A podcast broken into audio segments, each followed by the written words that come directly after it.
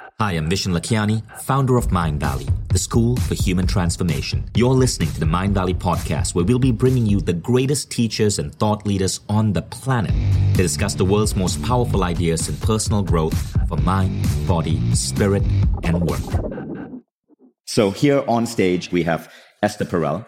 Esther Perel is one of the foremost speakers in relationship and sexuality. Her TED Talks have been watched a combined 17 million times. Sorry? 18. Sorry, guys, stop, stop. 18 million times. it went up 1 million in the few minutes I was reading her bio. Amazing. There's another TED Talk you don't know. Dan Savage started out as a columnist in Seattle. His column got picked up eventually being taken to a hundred newspapers simply because he spoke about sex the way you guys talk about sex with your friends.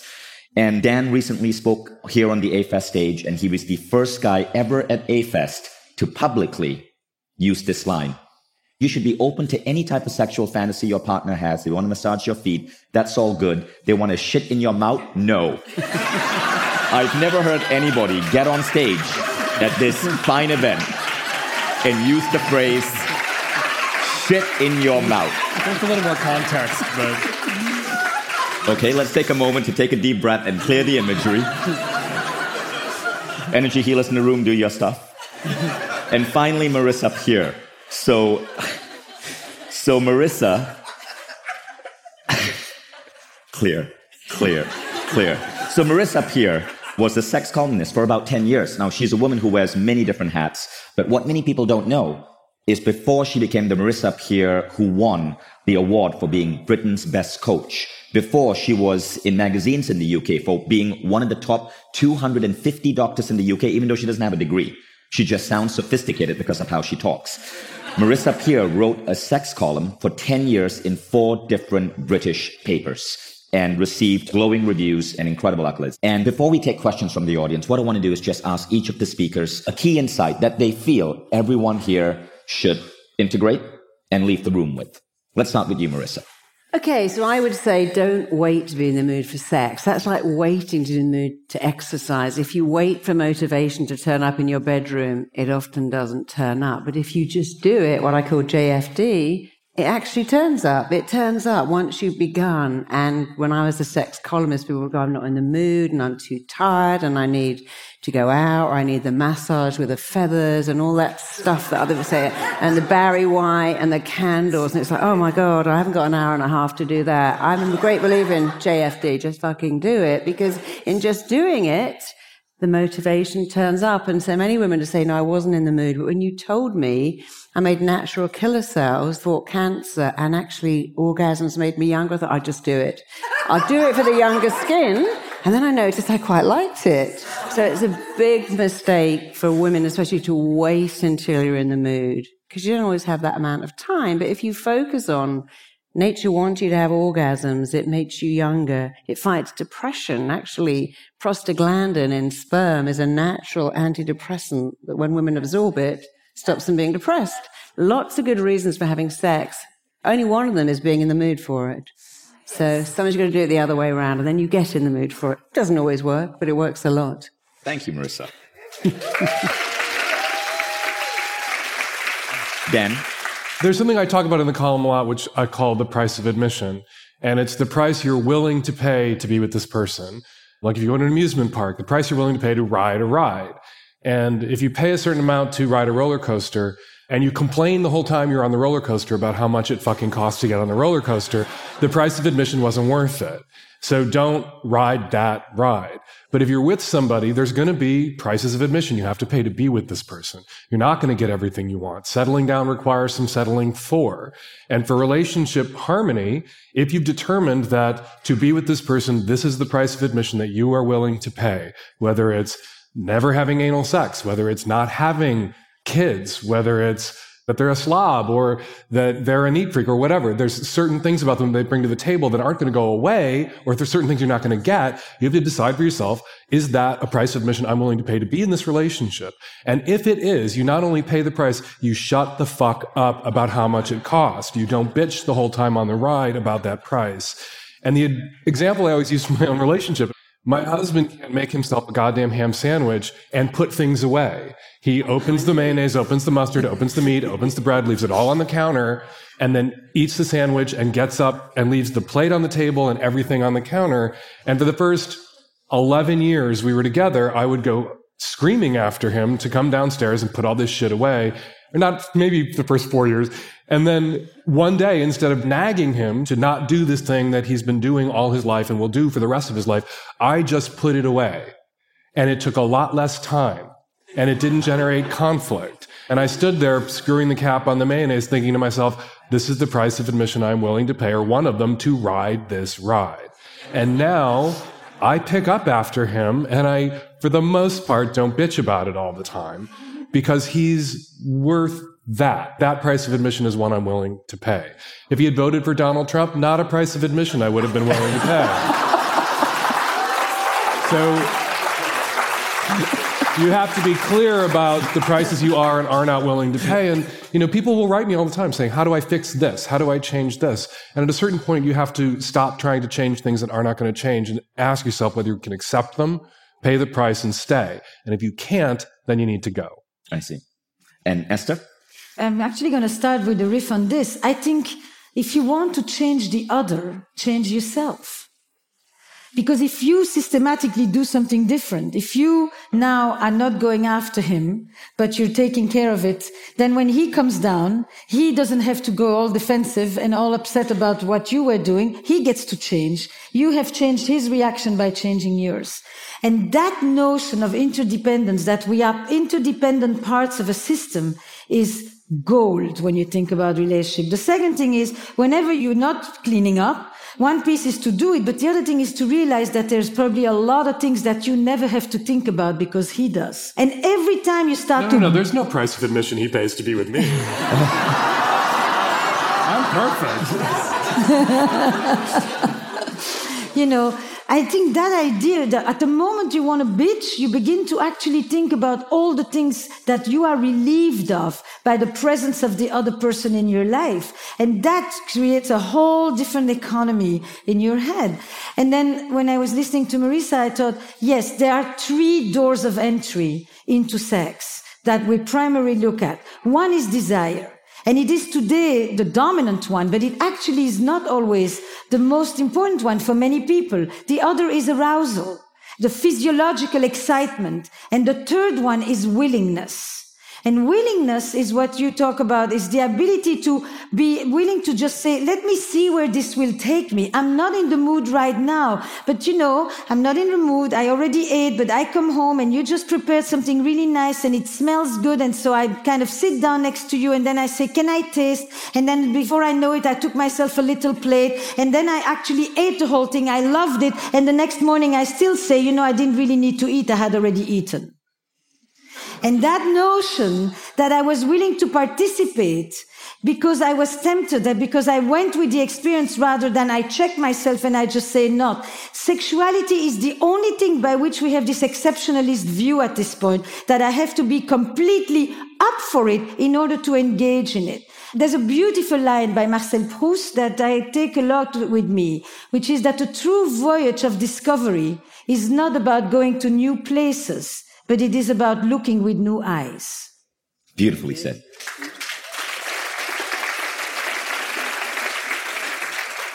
So we're going to start with a couple of questions from the audience. If there would be a new relationship vow, like a marriage vow, what would it be? So that's an interesting question. Rather than the traditional vows of marriage, if there was a new vow that you would make before going into a relationship with someone, what do you think should be in that vow? I think it should be try harder because we have this belief that if they give 50% and I give 50%, then we'll get 100%. But instead of waiting, you have to give them what you most want to get. So you've got to give 100%.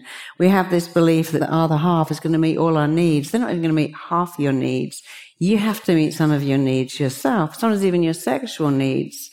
And then they can meet some of your needs. But when you wait for someone to meet all your needs, you're just going to be disappointed.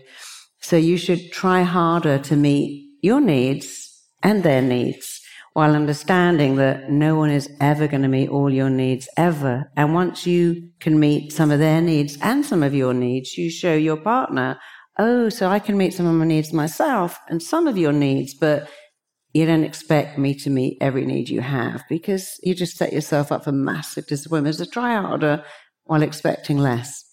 Esther Dan, anything to add? We will be whores for each other. We will be what? Whores for each other. W H O. Not oars, or not canoes. Just that you will look to each other, and when you look at each other, you will see why things happen, not why things don't happen. Even if there are some small things that other people are allowed to step in and do, still your partner is the reason that that can happen for you. I will add one that I will do things for you just because it's you, even though I would never want to do this. And that should be good enough. I don't have to want what you want in order to do it. You are a perfectly valid reason for me to do so. Oh, I love that. Beautiful. Let's take another question. If you have a partner that is really addicted to their phone, you also said that you have to make sure that you look for what they want rather than what you want. So, what do you think about dealing with phones and someone that's really distracted on them? Because I feel like a lot of people probably have one partner that's more attached than the other. So the question is, How do you deal with someone who's attached to their phone when you want them to be present with you? or rather, how would you deal with someone who is not fully present with you? Because of their fucking phone.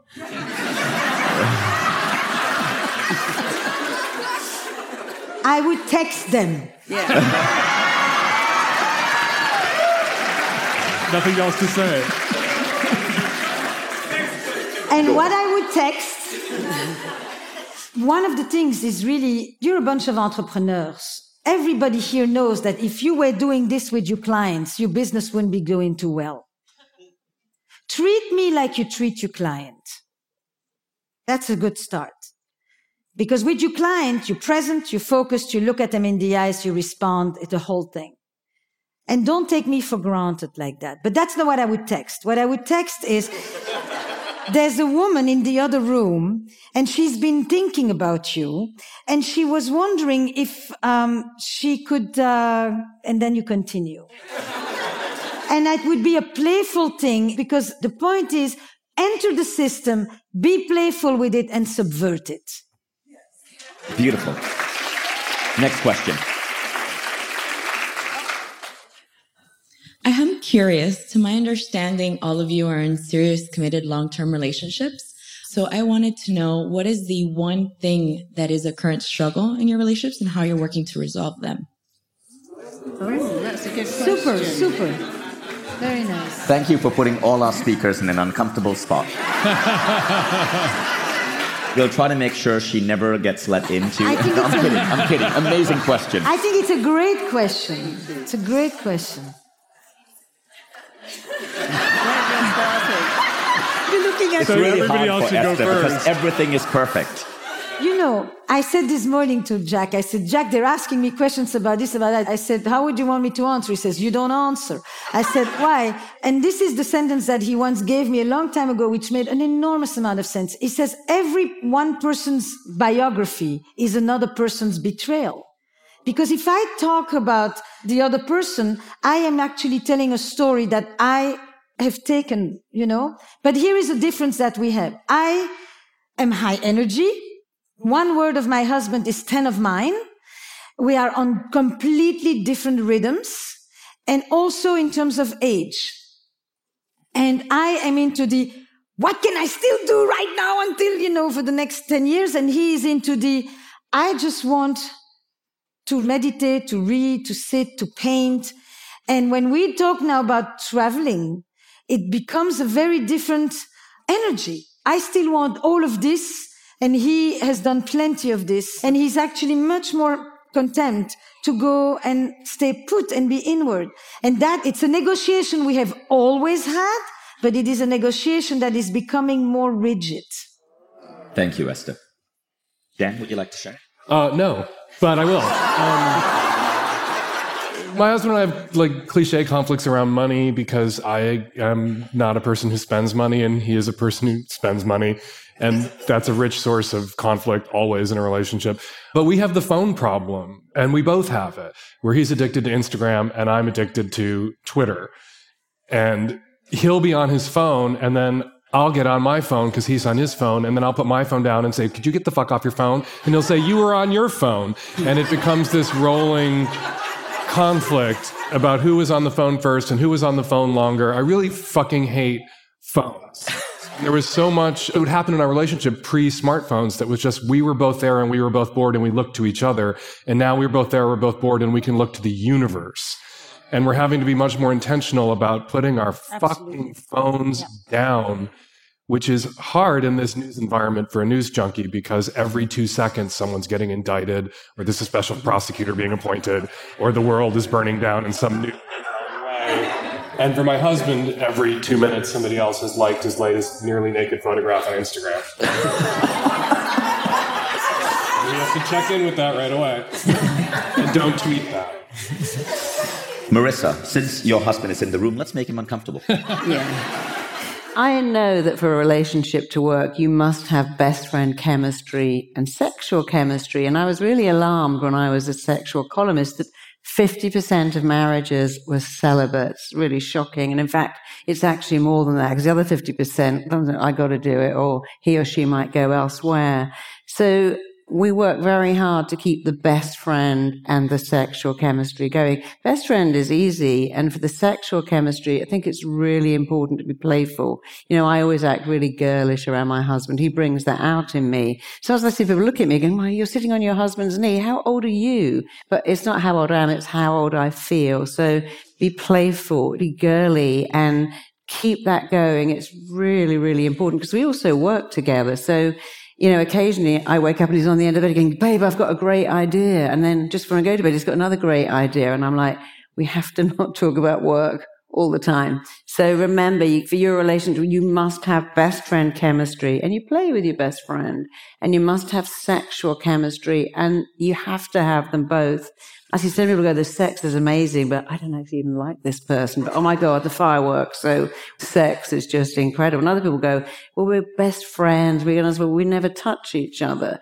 And they think that's okay. It's not okay. You need both. Sex is the glue, I think, that makes a relationship really special. But before you commit to someone, put the sex to one side and go, could this person also be my best friend? So many people marry people because is so hot and heavy and amazing. And that just can't last. Nature doesn't want it to last. Okay, you've had five years doing it all night. You must have produced some kids. And I'm going to shut your sex drive right down so you can get up and look after these kids you just spent three years making nonstop.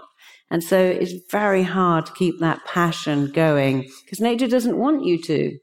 So best friend chemistry, sexual chemistry, be playful. I want to disagree with a little bit. Like I do think sex is important, but I think sexual compatibility is hugely important. And there are people out there whose sexual compatibility really orbits around a disinterest in sex. I think we do a disservice to those who are in companionate marriages or companionate relationships where sex isn't a part of it or central, but it's intimate, it's loving, it's rewarding, and it's as much a marriage or a relationship, I think, as one that is cemented by sex. And I say this as someone who's in a long-term relationship, a marriage that is absolutely cemented by sex. You know, sometimes Terry and I joke that if we weren't fucking, we wouldn't be talking or with each other. And I think that sexual connection is a glue in our relationship. Mm. But I've spoken to and written about and met a lot of people who are in loving companionate relationships where neither feels that they're lacking anything and they feel very richly rewarded. And we don't want to put too much emphasis on sex because some people, that's the most rewarding relationship for them. And instead of saying this is what works for everyone, we have to ask people, what do you need and what works for you? And if this is working for you, if your sexual compatibility is around no sex, then that's as valid as my marriage. I have another disagreement. I love this, guys. We now have our speakers mildly disagreeing with each other. Let's see where this goes. Esther. I will never call my husband my best friend. I have best friends. He's my partner. He's my husband. He's the man I live my life with. I share my life with. But think that this notion of how the spouses became the best friends is very, very interesting. And I think that there are many things that I'd rather go to my best friends to that are not necessarily things I should go to him about, including bitching about him if need be. it's like this notion that you can contract everything into one person is really a little uh, much these days. So I understand the metaphor of it, but I actually think it's an interesting idea to unpack, to not just take it for granted. You know, sometimes my husband is not just a hairy woman. And, uh, you know, I have other people I need to talk to. and it's not him, and he's not interested in some of these things. And the notion that then I would say, I can't talk to him, I can't communicate, he's not good. It's not true. It's just that we need more than one person. We need different people about different things. And we have other best friends. And by the way, because we think of our partner as the best friend, we have invented a whole new concept, which was virtually inexistent 10 years ago, which is emotional infidelity. Emotional infidelity, because now I really can't even go and confide in somebody else and feel levels of intimacy and connection with other people. You share so much with the person you make your life with that is not just about that intimate thing. There are many more people we can love than people we can make a life with.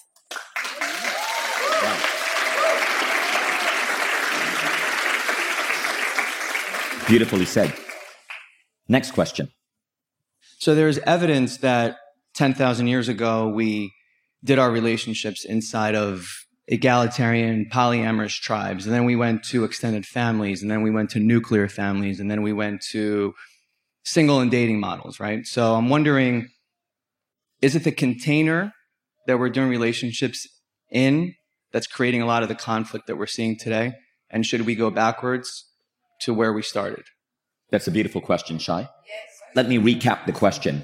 Is the container in which we're defining relationships today flawed in some way? And by that container, we would use words such as marriage or monogamy or the other examples that Shai offered. Who would like to address that? Well, we were never designed to stay with someone for 70 years. So that is hard because the person you're crazy about at 25 maybe is not doing anything for you when you're 85. And, you know, to expect a relationship to go the distance like that, you really got to pick a lot better. But you can have the marriage you want nowadays. I mean, the boundaries are different. Society doesn't say anymore, you're married, you can't be unfaithful, you can't look at porn, you can't be unfaithful in your head. It's really up to you to choose what works for you without making other people believe that I mean, I have friends who have open marriages. I have friends who think that looking at someone like that is unfaithful. They all do their own thing. I have friends whose marriages should not work. And yet there are some of my friends who've got the longest marriages. It's like it's broken every rule and it really works. So forget about what society says and work out what works for you because the more you try to live up to someone else's expectation, the harder it is. The more you go, this works for me and I don't have to explain it or justify it. It works for me. So I would forget about anyone else's container except your own. And if it works for you, then keep making it work. Dan? Well, actually, Dan, I want to ask you to share something you shared with me in a private interview when you spoke about how we term things such as divorce mm-hmm. a failure. Well, when in actuality, there's a normalcy about it.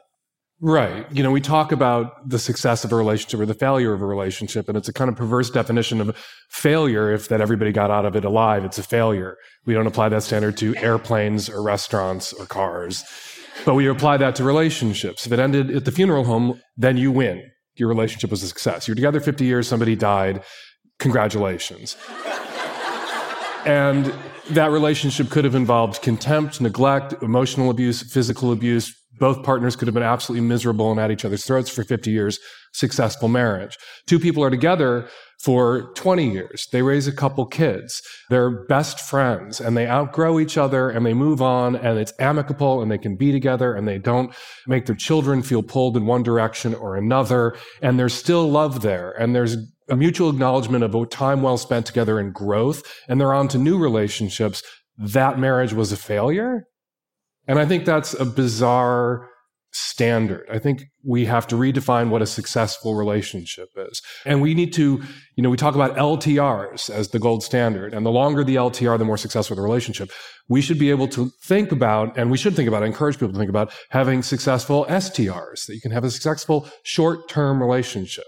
Whether that's a relationship that lasted while you were in Ibiza, whether it's a relationship that lasted for a few years or while you raised a couple of kids together or whatever, that an LTR and be a success or a failure, or an STR and be a success or a failure. That we have to look at the emotional dynamics and the growth and the compassion and the connection to assess failure and success, not is somebody dead. Mm-hmm. Right. But it sounds like you read Sex at Dawn by Chris Ryan that people still debate. And in some ways, it's impossible to extrapolate from bonobos and what was going on 20,000 years ago exactly how we lived it does seem that there's something about human sex and connection that makes us a pair bonding species, but not a sexually monogamous one. How long those pair bonds last and whether those pair bonds are sexually or emotionally exclusive, I think are important conversations we need to have. Because I agree with Esther that we place incredible strains on our pair bonded relationships when we expect everything from them, best friend and helpmeet and co-parent. And we need to have other people in our tribe who love and support us emotionally and I think sometimes sexually as well. Thank you, Dan. Esther? I mean, if we go less than 10,000 years, you know, there's only one commandment that is repeated twice in the Bible. Once for doing it and once just for thinking about it. So somebody understood human nature. Somebody understood that we have often practiced a dual reproductive strategy, social monogamy and sexual promiscuity. And the question that you ask cannot be asked outside of the question of what did we expect from relationships or from family or from bonding? Do you bond in order to accomplish certain things? To create stability, to create economic support, to create companionship, to raise children, to create legacy? Or do you bond with other people in order to create a new purpose and a sense of meaning and fulfillment for yourself? And if you don't have that at the beginning of the question, then the entire conversation about are we promiscuous or are we pair bonders, it doesn't reveal enough. You know, we've always had communal living. Sometimes we've done it through extended family. Now we are doing it through non-monogamies, consensual non-monogamies. But the needs are the same. Fundamental human needs have not changed. The modes of finding them and communicating about them, those shift. And when we talk about monogamy, whether it's natural or not is, I think we can all agree that it is not natural. We're not a naturally monogamous species. Whether it's beneficial or not, whether it's a relationship model Correct. that works for some folks, even if it's a struggle, that's a different discussion. There are certainly benefits, and I say this as someone in a non-monogamous relationship, there are benefits to a monogamous commitment that I and others like me should be able to recognize around safety, paternal security for men, emotional security for some. Not that it's a fail-safe protection, but for some it's very satisfying and it makes them feel much more secure in that relationship. And if that's what they choose and they find someone who wants to choose it with them, even recognizing, and I think it's helpful for that couple who chooses monogamy together to recognize that it is not natural, that it is going to be a bit of a struggle, so that if there is an error, a mistake, a slip up, that there will be some compassion and understanding and ability to forgive. I think it's very important not to become ideological about this and not to try to prove that this model is better than that model and here is evolutionary theories to support it and all of that. It's really what Marisa says. The benefit we have today is that we have the option. Some of us in the West to have more than one choice. Let's exercise that without having to prove that it is the better choice. And we who are from the non-monogamous kind of crowd, one of the things that drives me crazy is monogamous people coming up to me and telling me you're doing love wrong. Yeah. And the corrective for that is not non-monogamous people going up to monogamous people and saying you're doing love wrong that we each get to do love how it works for us as a couple or as an individual. Well said. Because people tell themselves the story, you know, my parents were together for 50 years and that's what I want. So I'm looking for something that really doesn't probably exist. or my parents divorced and my aunt's divorced. And so I can never have a relationship because look what I was brought up in. They're just stories. You know, my parents were crazy. My father had sex with every au pair we had. My mother had an affair with our next door neighbor for 11 years. And then my father moved and he moved next to us again. How weird is that? It was very interesting. My father was a headmaster too. I mean, he was doing everybody. but, you know, I chose monogamy. I know I have lots of friends who didn't, but you know, just because you came from a crazy upbringing or a perfect upbringing, don't keep telling yourself that I can't have that because, or it's never going to be as good as because, or my dad cheated, so all men cheat, or my dad was secretly gay, so therefore I can't trust anyone. Decide what the relationship is that you want and then work really hard to find a person that you fit with and have a great relationship. And don't live by anyone else's rules because some people make their rules the most important thing. My rule is you must never walk out when we're having a fight. Well, they might have a different rule to you. You have to understand that just because you have a rule, the person you're with has a different rule, and you should at least understand what their rule is and then try and flex the rules a bit. Thank you.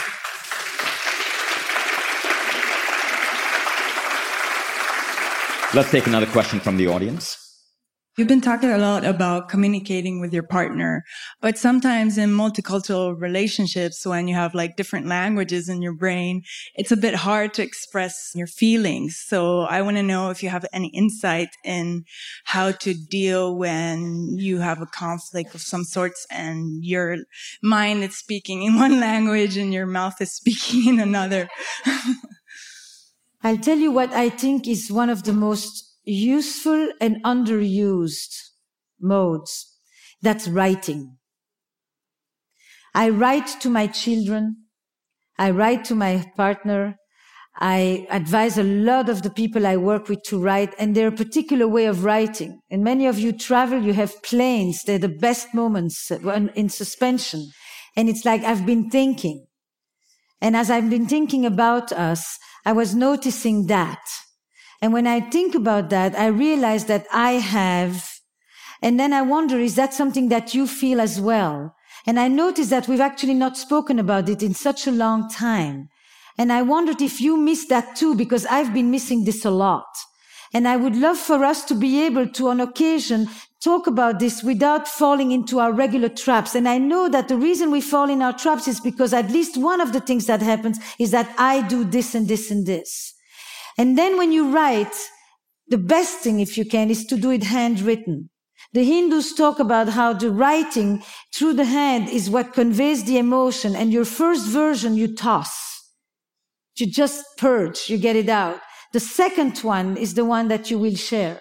But I think that when you read, and I do a lot of sessions where the people bring the letter and they read it out loud. I read the one I received or I read the one I wrote. And then when you read and you're alone, you're not able to instantly react. You're actually taking it in. You sit with this. You go back sometimes a few times. It slows things down, which is what we often need. It allows you to put words, to shape them, to think about it, to come back to it, to let it sit and not just to blurt we are so many of us pressing that button so fast. That's a really beautiful, beautiful, beautiful tip. I'd like to ask a question to the three of you. If there was a specific practice or ritual or tip that you could give people in relationships, a habit of sorts that you think could really magnify the essence of their relationship, what would be your advice? So, Esther, you spoke about writing. I'd love to hear if Dan or Marisa have an idea or a tip. I think when you're having a fight with someone, you always need to say whose need is more important. Like, I need to go visit my mother. I get it that my mother drives you crazy, but my need is to visit her. And often, instead of fighting, you just say, you know, okay, you need your children to come and stay the weekend. I kind of need to have a weekend on my own with you, but which need is more important? In that instance, it's the children. So whenever you're fighting, instead of fighting, try and say, which need is more important. It kind of really narrows it down very quickly. And usually you can see whose need it is. Sometimes not yours, sometimes it is. It just makes it easier because when people say we've been fighting all weekend, your fight should be over in five minutes. Your fight should never be a history lesson. Well, you know, last year I didn't want your daughter to come over and she came and said, why can't mine come? You can only fight about now. And if you don't make it a history lesson, don't do the eye rolling and the contempt and scorn and mockery, which people find very hard to recover from and just say, okay, whose need is more important? You need to go out and you want me to come with you, I need to stay in and have an early night. Just try and bring in the needs. It's a really great way of ending conflict. Even I need to have sex. We haven't had sex for ages and yeah, you need to go to sleep, but really we're talking about four and a half minutes here. So often you can then work out the need, and it's a really good way to do it. Well, so many women write to me and say, I haven't got time. And you know, the average man, not of course the men in this room, take four and a half minutes. And most people have got four and a half minutes if you don't have to do all the other stuff. So the need is a great way to resolve conflict. Thank you, Marisa. Can you rephrase the question? Well, is there a particular exercise or ritual or practice that you think one could integrate in their relationship to create a more enjoyable, beautiful experience? Uh, you do for each other. There are things you're going to do for each other, and those should become part of the sort of infrastructure of the relationship, the girders and beams of the relationship, or the ways in which you take care of each other, where you're not expecting when you perform this task, and I think they're real physical tasks, you're not expecting necessarily acknowledgement or praise because it's just one of those things you do for each other to take care of each other that then you can rely on and the relationship itself, the rest of the sex and the emotions and the hanging out and the conflicts and everything else is kept together and supported by that infrastructure of doing for each other. So would an example be you putting away the sandwich? Right. He does the laundry. I do the dishes. He'll cook and I'll get up and do all the goddamn dishes. And I don't complain about it. And there's no scorekeeping because it kind of roughly evens out. Well, there's some complaining about the dishes because he hasn't done dishes for 20 years, so he never thinks to how to economize around the amount of dishes he's filled making dirty. but sometimes I point out you could have done this with like six pans instead of 12. Thank you, Dan. Esther, is there another? I think there's a few small ones. One that I'm trying to do, can't tell you I've succeeded, is to leave the phones out of the bedroom. To get an alarm clock and to wake up in the morning and not have the phone be the alarm clock so that then the next thing becomes looking at the messages to actually turn to my partner, my husband, to just have a minute of checking in with each other before the rest. Just even a good hug, just a snuggle, just something before we go into what you call the universe. That's a big one. I think doing for each other and accompanied with the, I think, thank yous. Sometimes I just leave and I've been like, ah, and I'm on a rush and I'm late and I'm running and I'm just that. Then I'm sitting, you know, in the subway and then I just write a little note, just acknowledging, thank you that you can handle all of this. All the stuff that we do with other people. That's what's interesting. We just don't do enough of that with the person that we are with.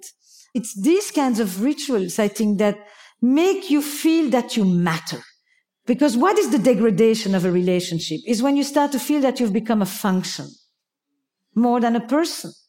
You matter for what you do and less for who you are in the life of the other person.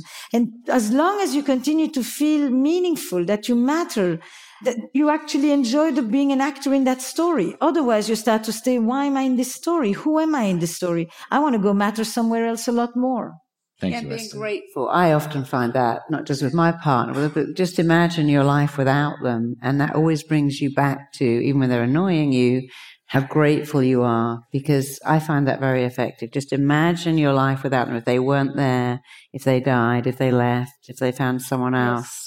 And it does help you to be so appreciative of the fact that you've got, because whatever your problem is, it's someone else's fantasy. You know, your husband wants to have sex every day. You're lucky. There are other people who'd love to have that problem. They make a mess. There are people who'd love to have a husband that makes a mess. So when you're moaning and bitching, just stop and go, who would love to have this problem? Is my problem someone else's fantasy dream come true? Yeah, it is. It really is. And that helps you stay in gratitude a lot. Thank you. Let's take another question from the audience. There's a lot of people who are here in relationships, but there's a lot of people who aren't. And what I'm finding is there's a lot of available people, but it doesn't seem like we're able to come together. I know beautiful, successful women all here in this room wanting so badly to be in a relationship and all these single, handsome men, but we're not getting together. And I just want to understand your idea about that is what do we need to do to make that happen besides the party tonight?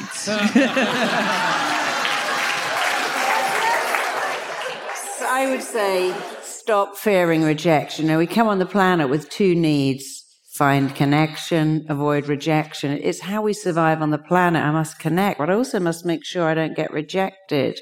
And in the world of Tinder and where there's so many other people, we do fear being rejected. I could go and say to that person, would you like to be with me? They go, no. Why would I want to be with you?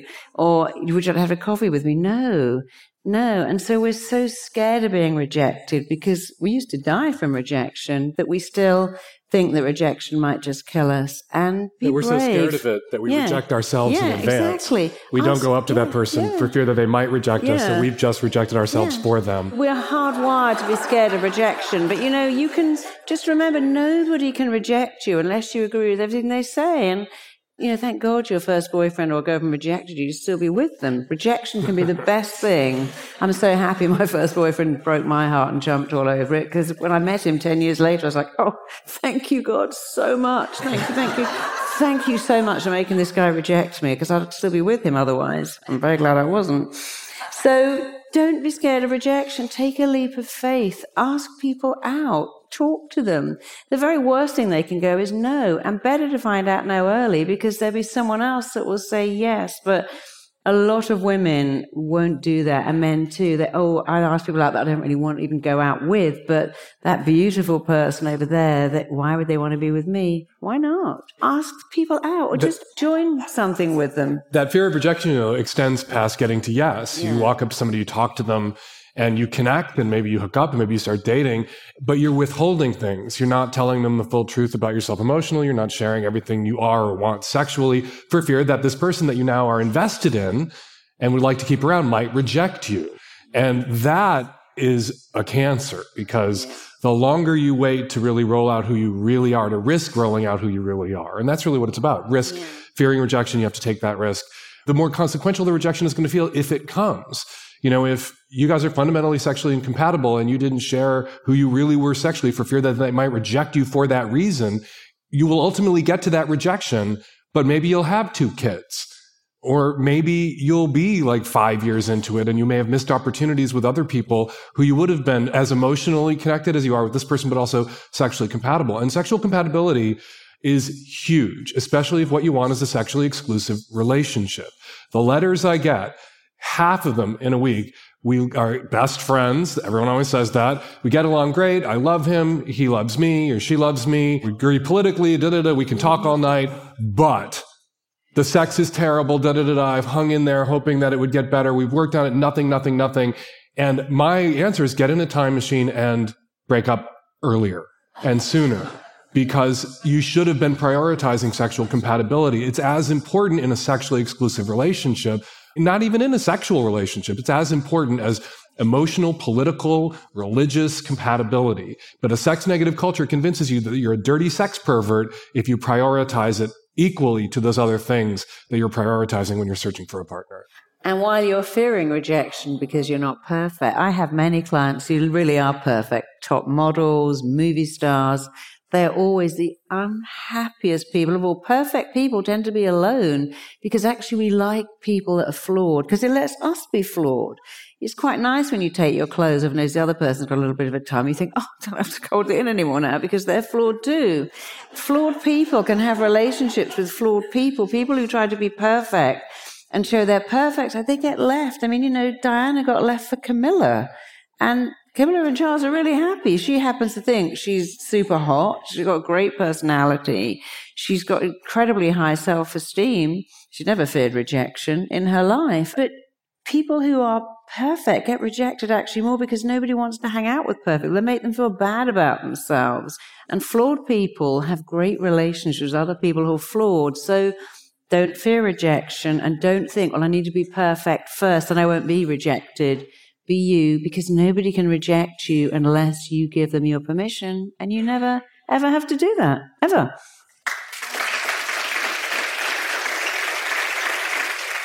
So I'd like to now ask you guys, what would be a question that you wish someone had asked?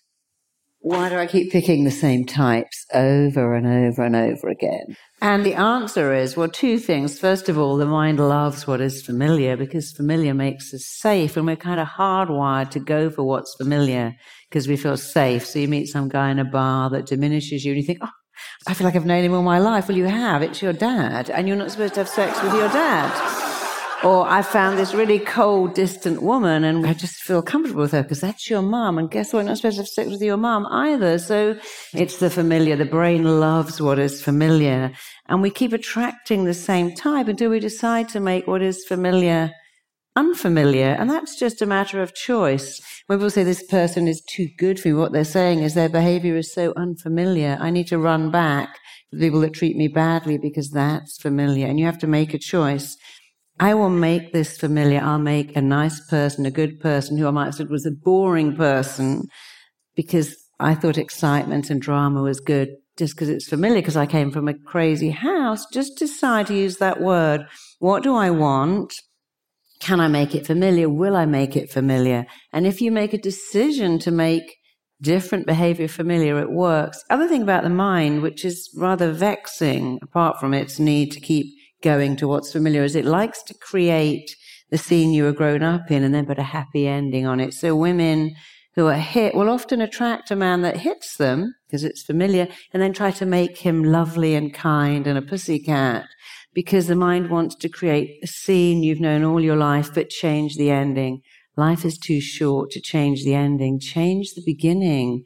Go for a different type. Make it familiar. I mean, I say, oh, every boyfriend I've had is an alcoholic. Every woman I meet runs off with my friends or takes all my money. So you need to ask yourself a question. Do they remind you of something? Yes, then move on. So make a decision to make what you want familiar and what you don't want unfamiliar and don't try to change the ending. Change the beginning. Then you can have a beautiful relationship. Don't wait for a guy to ask you out. Go and ask them out. Change it. The change is a decision to change. Decision means to cut off from an old behavior. Cut off from it and you can have whatever you want. Thank you. Dana, Esther, would you like to go next? I hate questions like this. It's like having a noose around your neck. I just. Esther, why don't you give Dan a question? Because you're familiar with Dan's work. Is okay to choose or to decide that being in a partnered relationship is not for me? Absolutely. Absolutely okay. You know, more and more people are living alone and more and more people are single. And a lot of people who are single and living alone and absolutely content feel like they have to perform misery because we're all supposed to want a partner. And that's what good, healthy people want is a partnership. And there are good, healthy people out there who are perfectly content who don't want that, who feel compelled to run around pretending that they do want it and that the lack of it is immiserating when it is not. Just in the same way that a lot of people who want non-monogamy will make monogamous commitments because they have it in their heads that good people want to be monogamous they should try and do this thing that isn't the thing that makes them happy. You know, a sexless relationship, a companionate marriage, if that makes you happy, that's great. And you don't have to feel bad about it. It's nothing inadequate about that. Being a single person and having maybe a series of relationships or connections over the course of your life or not, if that's what makes you happy and what makes you content, there is nothing wrong with you. You are not broken. You have to look inside to figure out what makes you content and what makes you whole and not allow people to assign that to you from outside. Do you have one for me? Uh, or Marisa? Or Esther, is there a I didn't question? come I prepared have to a few, questions. but uh, I would have one about, well, obviously not for you personally, but about learning from your last relationship that didn't work. So when people say to me, my first marriage failed, I say, your first marriage is a starter marriage. Don't call it a failure, call it a starter marriage. What did you learn from it? And they like that. Oh, it's just a starter marriage. Yeah. So it, I learned stuff and I'm going to take that into the real one. But what would you say to people who aren't learning from their previous relationships and they just don't understand that the next one can be better, that you can learn so much from what went wrong? I think it's a fantastic question because I'm actually literally working with a woman and I know the relationship from 20 years ago. So it's just, and she is in revisionism. She has decided that he was abusive the whole time, that he treated her poorly. And he on occasion did, but I remember this. So when I say to her, you know, what have you learned? It's all about how she won't let anybody else do this to her again. It's entirely from a victim perspective, from what was done to her. And the questions I ask people at the end of a relationship is, what do you take with you from this relationship? What are the things that will make you smile when you think about it? What are the things that, you know, you wish you had done differently? What do you want your partner, your ex, to take with them from you?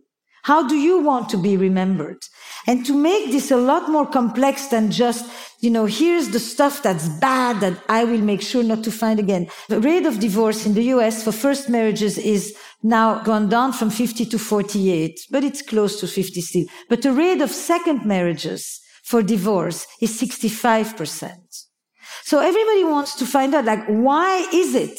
Has nobody learned anything? Didn't you do it better? And okay, there is the, we've done it the first time, the children, but the bottom line is that the first time around, people too often think it failed because the other. And it's only after they have done this a few times and they realize that the constant factor is them that they finally, some of them are willing to take a look at, say, what is it that I do? And not just what do I let others do to me? That's a piece of it for some. But what is it that I do? And I love your thing about change the beginning instead of changing the end. You know, how can I enter in this differently? Who do I want to be in this relationship? that will be different from who I was the time before. And these are very simple questions and not such easy answers or even easy things to think about. And the second piece around this would be about trust. Because ultimately that is, you know, underneath a lot of what we're talking about. In what ways did you break the trust? Especially when somebody says the other person cheated on me. And I always say betrayal comes in many forms. What was yours? What are the things that you supposedly promised? To me, one of the hidden secrets in a relationship this goes with this question to you too. I always ask people, when you chose that person, what was the secret bargain that you did with yourself? Underneath every relationship, there is a deal that I struck with me for which I recruited you, which often you're not even aware of and often myself either. That's the familiar roles I go back to. And when things break down, the rage that you get is not only in relation to what's happening. It's often in relation to the shattering of the secret deal that I had done to myself that you're not fulfilling the way that I needed it to be. And that story, uncovering that hidden truth is really where a lot of the work needs to take place. Yeah. Yes. Please, thank you. So we have a few minutes left, and I simply would love to ask each of you to just give a closing word or a closing piece of advice. I'm going to say something that I say to a lot of my clients when they're having problems. We play the only part we've ever known until that part becomes your own, until someone says, fuck that part. Why don't you go out and play a different part? We're given parts. We have a script in our childhood. I got to play this part, the kid that no one loved, the one who had to great straight A's, the pleaser, the difficult one, the carer. So we do play the only part we've ever known. But anytime in your life you can go, I'm ready for a new script now. I think I'd like a new part. So play the only part we've ever known. It's a bit like, you know, when I go to weddings, my dad's still doing his 60s dance moves. He does the twist, and my mum would do all of that. And my dad is never dancing like that. And my mum isn't dancing like that because we do the only moves we've ever known until those moves become our dance moves. And then my daughter would be horrified if her grandmother was doing her dance moves, and I'd be horrified too.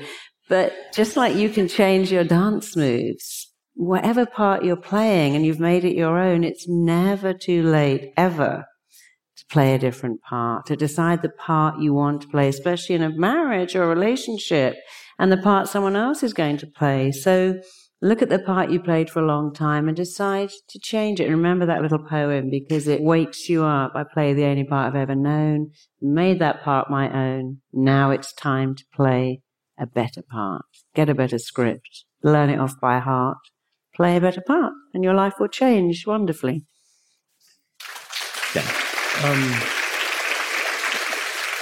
I just think it's important for people to remember that they're always alone.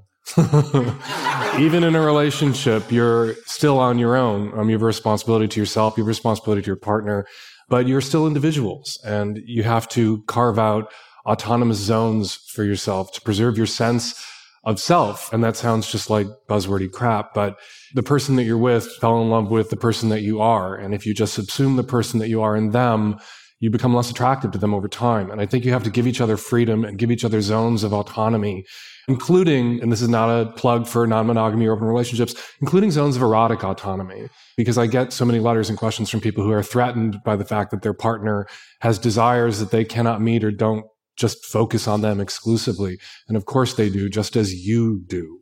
You have the same sorts of desires that aren't just about your partner necessarily. And being able to celebrate that your partner has desires and interests that aren't yours, that you can't satisfy, and yet they choose to be with you and stay with you, and to take that for the compliment it is rather than the threat that so many perceive it to be, makes for a happier and more secure relationship. Because then you don't waste a lot of time policing each other for evidence of what you should both accept are basic fundamental truths about each other that you're still individuals. You have a want and a need and a desire for each other, but you have wants and needs and desires that will never go fulfilled because you chose each other. And that's something that we grieve every day in a relationship and that we should celebrate every day in a relationship.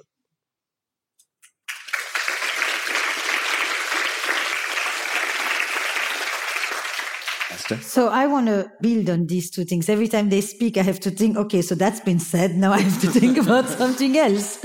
But, you know, I had three thoughts.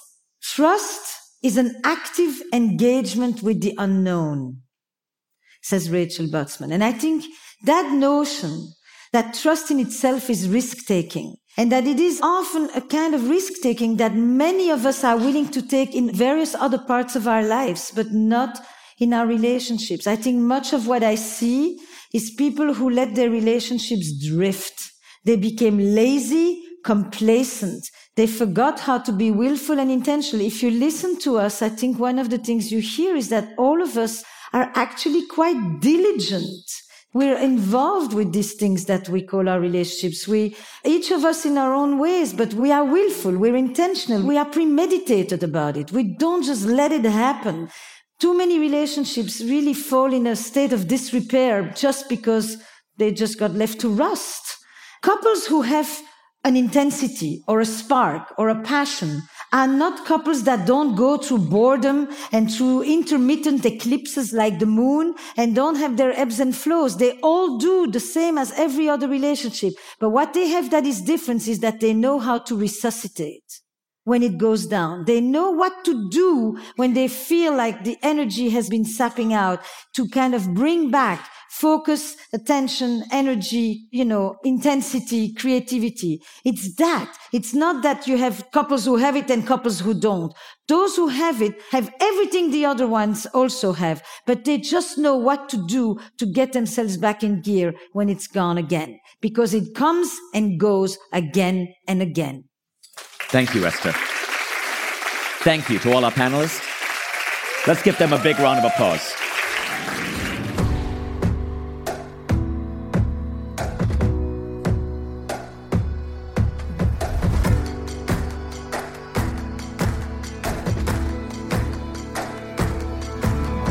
I'm Vishen Lakhiani, and this is the Mindvalley Podcast.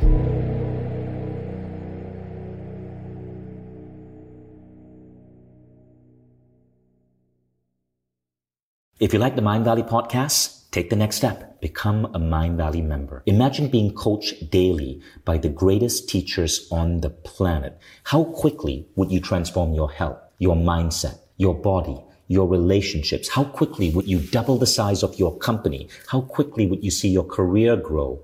How quickly would you eliminate any limiting belief that's holding you back and manifest a life that you once thought beyond your dreams?